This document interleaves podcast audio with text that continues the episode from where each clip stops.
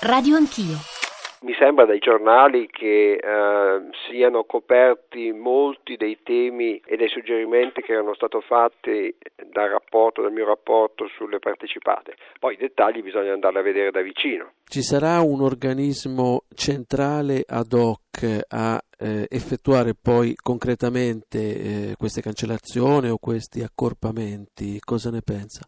Problema è che lasciando queste cose decentrate molto spesso le decisioni non sono state prese, quindi non mi sembra una cattiva idea avere qualcuno che a livello centrale se sono in grado di farlo, perché si parla di 10.000 partecipate. Ci sarà un amministratore unico, però in molti casi eh, non sarà cancellato il eh, CDA, ci saranno 5 consiglieri al massimo. Ma noi avevamo fatto anche noi delle proposte di riduzione eh, dei, dei consiglieri, credo che in realtà la cosa più importante è che eh, si chiudano un insieme di partecipate cui, la cui ragione di vita credo sia l'esistenza soltanto di un consiglio di amministrazione.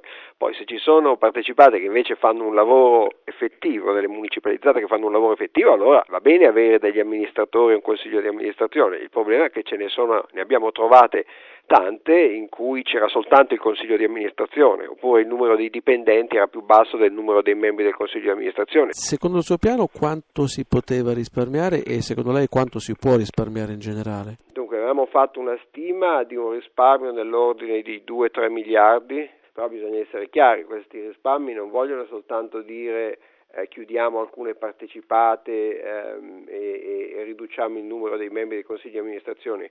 I risparmi sui consigli di amministrazione mi sembra che li avevamo stimati nell'ordine, dei 300 milioni.